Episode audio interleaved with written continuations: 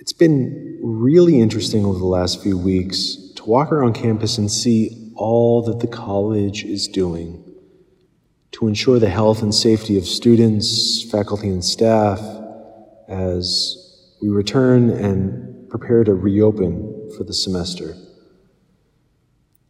There are so many signs and kiosks encouraging, you know, the wearing of masks, social distancing. There are so many hand sanitizing stations. There is so much plexiglass plate everywhere you go. It's, it's quite incredible. And what are all these precautions for? They're meant to preserve the health of the body. On the Feast of St. Monica today, at the same time, I'm kind of left thinking what if we tried this hard all the time to preserve the health of our students' souls? Don't get me wrong, the college's current efforts are, are essential, they're really good.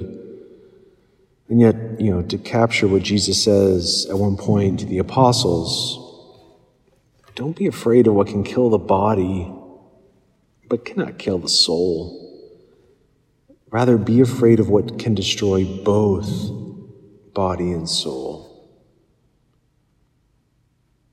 What he's talking about is serious sin. And there's a reason we call serious sins deadly sins deliberately making a choice in which we turn our back completely against God, this kills the life of the soul. It cuts us off from the source of life and grace itself. And if the body is not, well, it, rather, if the soul has not been brought back to life, you know, through the sacrament of confession, and you know, we die a natural bodily death, in that state, uh, we got some problems.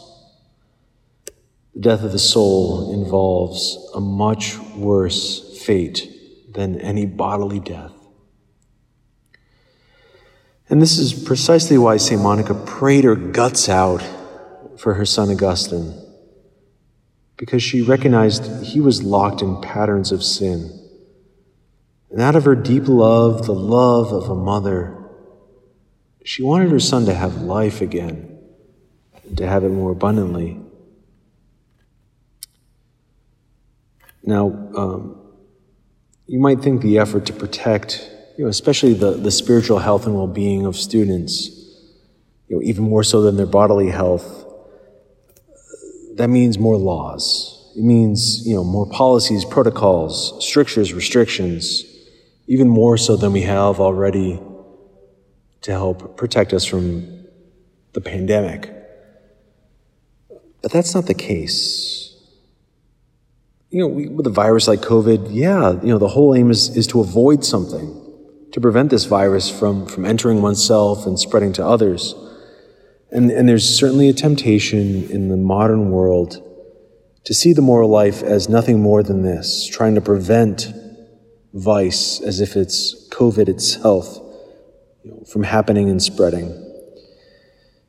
But prevention is not the whole picture. Attempting to avoid sin is not the same as, as seeking to promote and cultivate virtue, cultivate health. You know, it, it's, it's one thing to try to avoid the things that cause us sadness.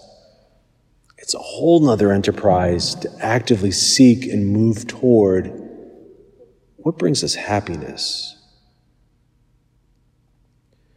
All the strictures that we face right now, they give us the chance to find ways to promote, to promote virtue anew, to promote genuine choices made out of a desire for genuine happiness. We don't need signs and masks and protocols. We need living witnesses. Witnesses that show us the happiness of Christ can be our happiness. I ask you to pray for us here on campus, that the Holy Spirit may inspire us to find new ways to promote spiritual health and at the same time preserve bodily health as well.